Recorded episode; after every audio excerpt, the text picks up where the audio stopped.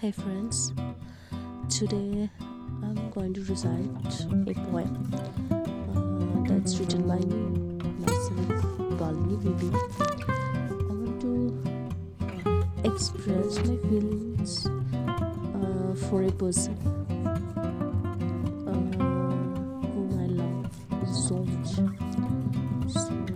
It's like forever with my love.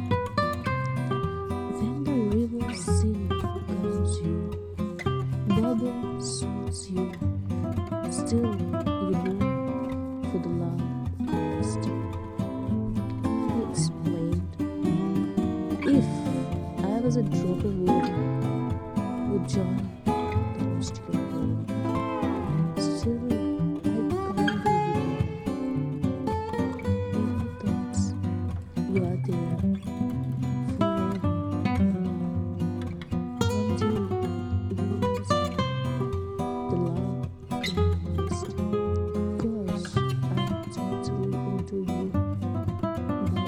Cause I'm